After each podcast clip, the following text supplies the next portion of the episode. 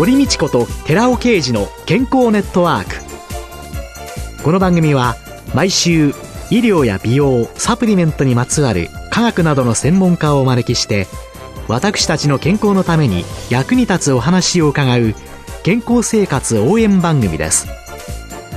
包摂体サプリメントと MGO マヌカハニーで健康な毎日をお届けするコサナの提供でお送りします。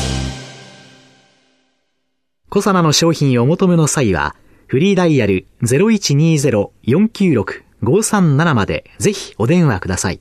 体の節々が気になりだしたらコラーゲン、グルコサミンを配合した環状オリゴ糖の力シクロカプセル化スムースアップお得な定期購入もご準備しております。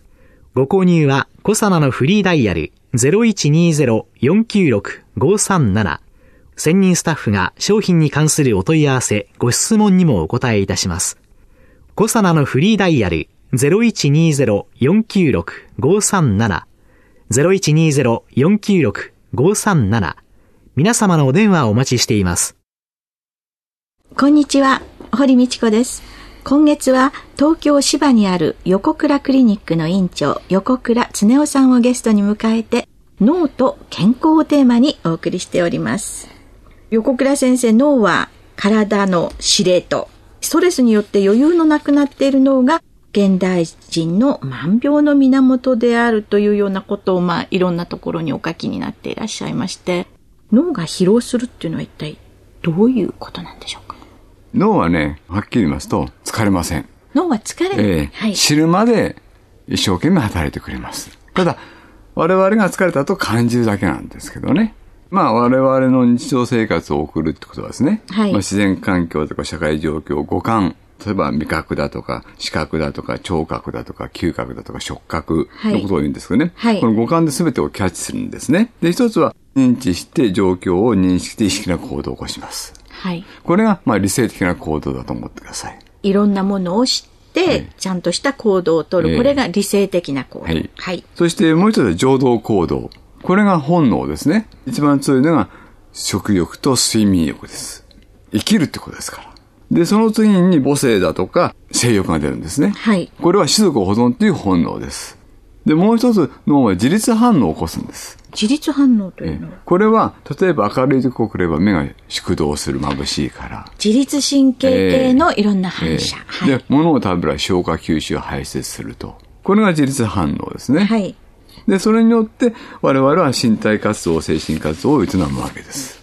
では、一体その脳はどうなってるかというと、はい、実は一番我々の脳の下に肝脳っていう部分がありまして、はい、生命現象の司令塔になってて、ここが自律反応をコントロールしてるわけです。で、実はここに食欲の中枢だとか、自律神経の中枢、はい、ホルモンの中枢があるんですね。だから生命現象の司令塔と思ったらよろしいです。はい、それが肝脳。ええはい、そしてもう一つ、大脳辺縁系というのがありまして、はい、これは動物の脳って言われる、情動行動を起こす本能の中枢ですね。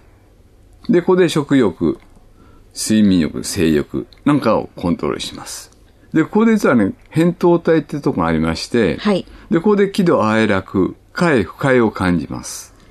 で、もう一つ上にですね、大脳心室とかありまして、これが人間の脳で発達した部分ですね。理性的な行動を起こすところです。大脳心皮質が、私たちの学んできた理性とか、ええ、そんなものでありする。でこの脳にですね、ストレスが入ってくるわけですね。で、ストレスも、もちろん、いいストレスもあれば、はい、悪いストレスがある。小さなストレス、大きなストレス。はい。様々なストレスがある。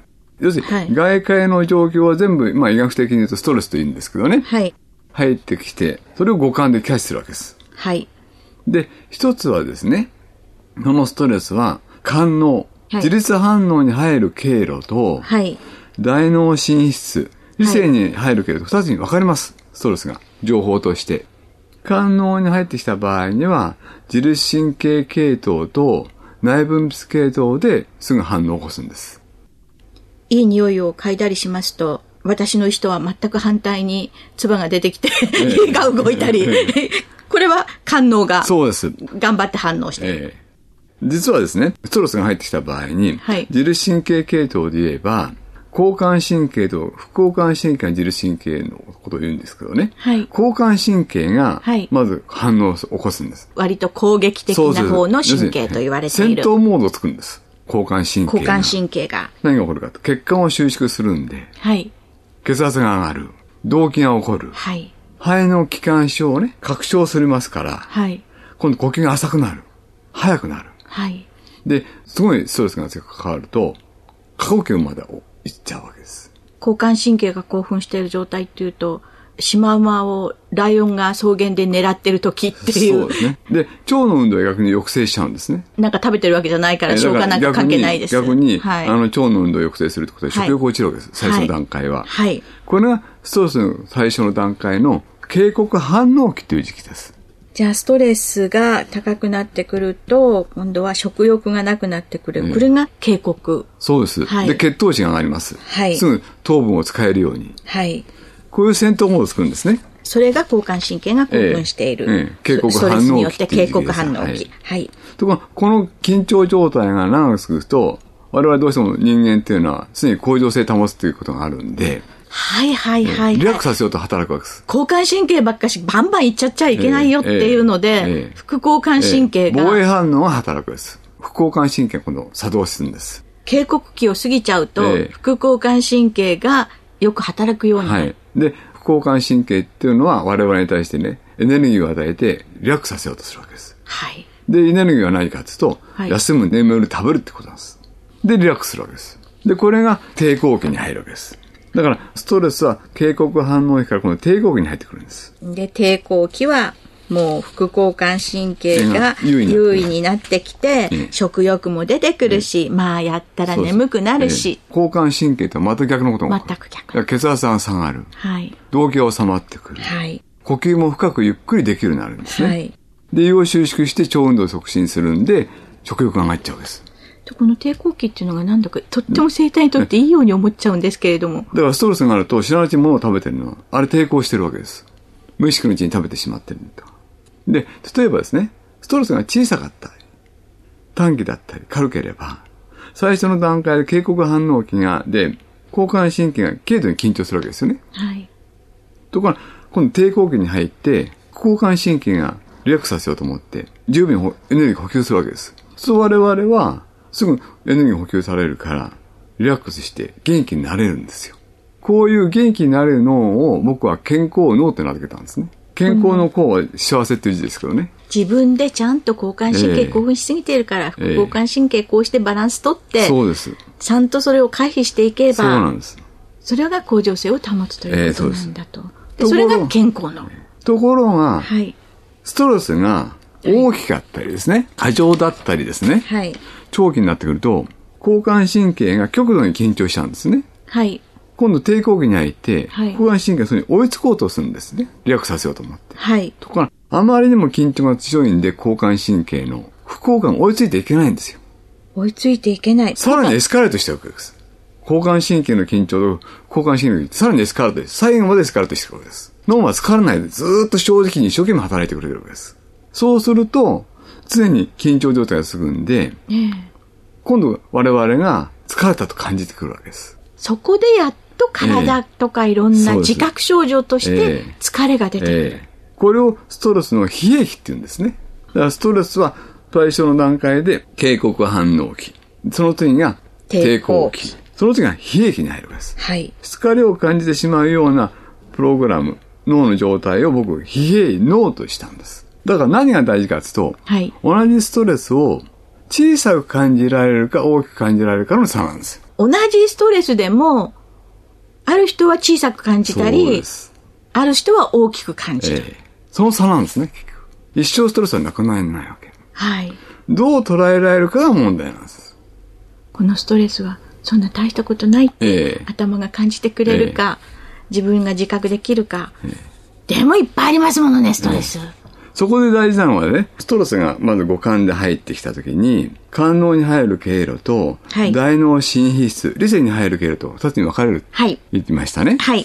で、その理性に入ってきた場合に、はい、認知して認識、意識的な行動を起こすわけですね、ストレスに対して。はい。で、その情報が大脳辺縁系、はい、本能の方に伝わってくるわけです。食欲であったり、睡眠であったり、母性であったり、性欲であったりっていうところに、大脳神質の理性的なものが関係してくる。はい。で、そこで扁桃体があって、快不快を感じるんですね。はい。快に感じれば、それが感脳に伝わるんで、元気になりやすいわけです。同じストレスでも。不快に感じると、それがまず感脳に伝わって、交感神経と副交感神経の緊張がエスカレートしていくわけです。じゃあ、小さく感じる脳と大きく感じてしまうストレスを。はい。差は何かっていうと、そこが実は僕の新しい考え方なんですけど、はい。最初にストレスが入ってくる大脳新皮質。はい。そして理性の部分に、はい。余裕があるかないかなんです。これが最初に言った予備脳です。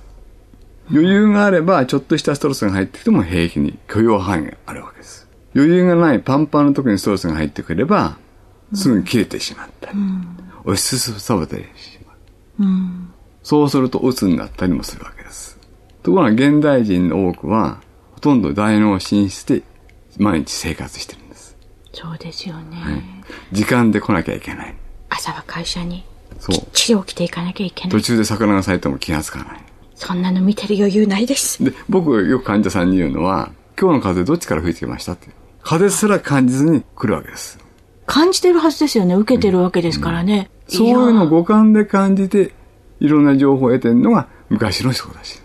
僕から見ると、生活をこなしてるだけで、現代人の多くは生きてないんです。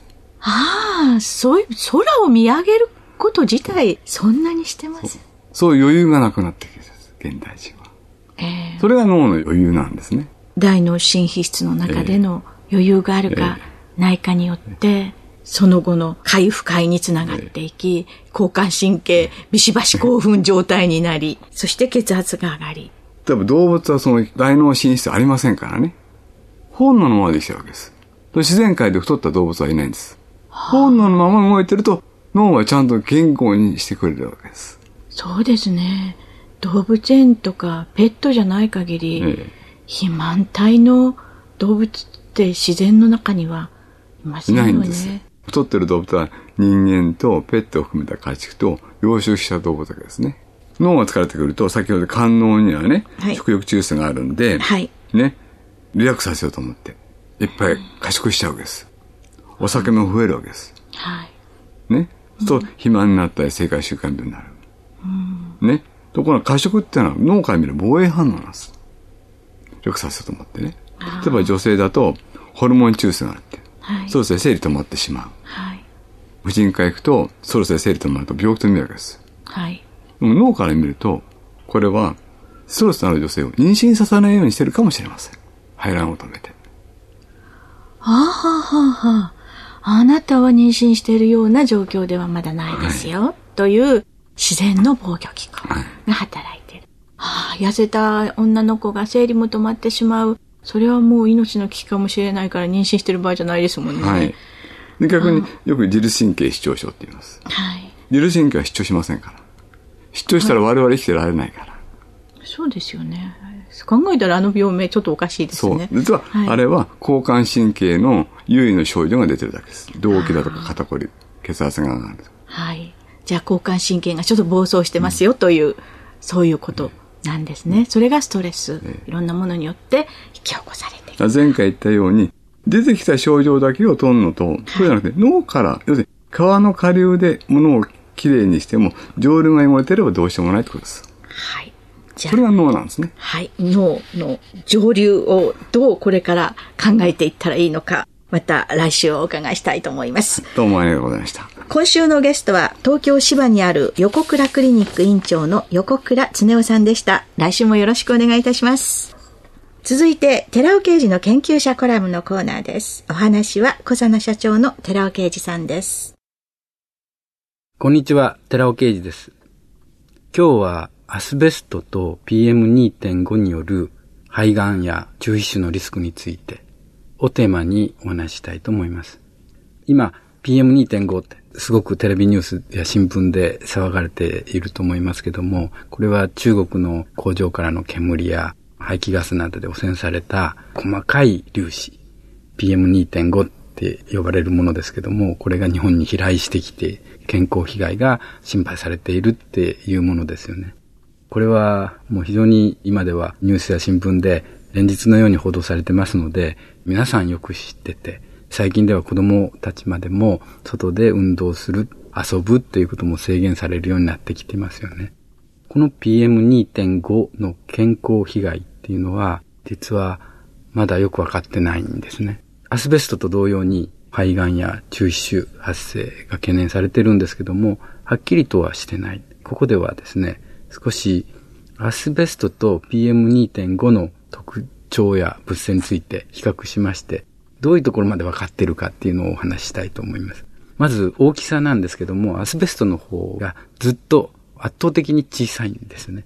PM2.5 って小さな粒子だって言ってますけども、2.5ってついてるのは2.5マイクロメーターという意味ですよね。2.5マイクロメーター以下の物質ですけども、アスベストっていうのはそれよりも直径的には100分の1以下よりも小さいぐらいですね。100分の1と見てください。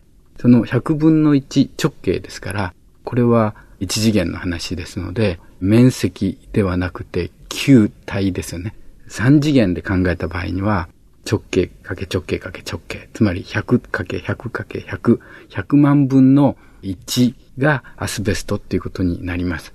つまり PM2.5 は2.5マイクロメーター直径の大きな球で、その中にアスベストの粒子は100万個入るといったように、アスベストはむちゃくちゃ小さいものなんですね。というぐらい、アスベストと PM2.5 は違いがあります。大きさに関しまして。次に成分なんですけども、アスベストって言うと日本語では石綿って言われるもんで、天然の鉱石ですね。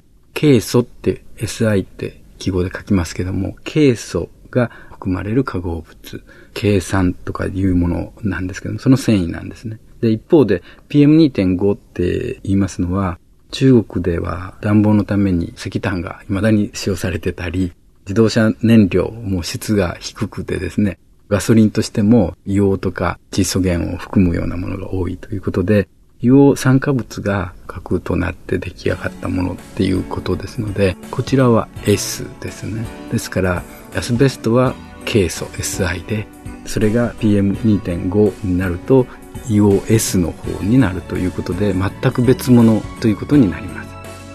お話は小佐野社長の寺尾啓二さんでした。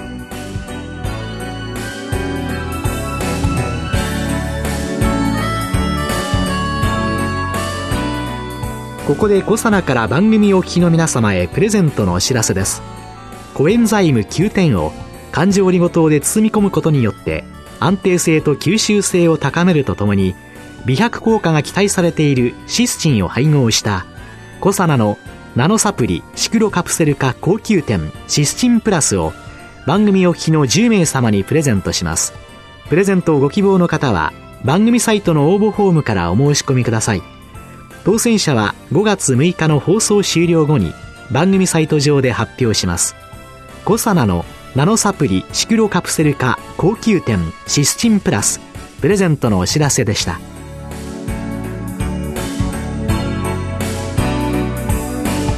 堀道子と寺尾啓二の健康ネットワーク。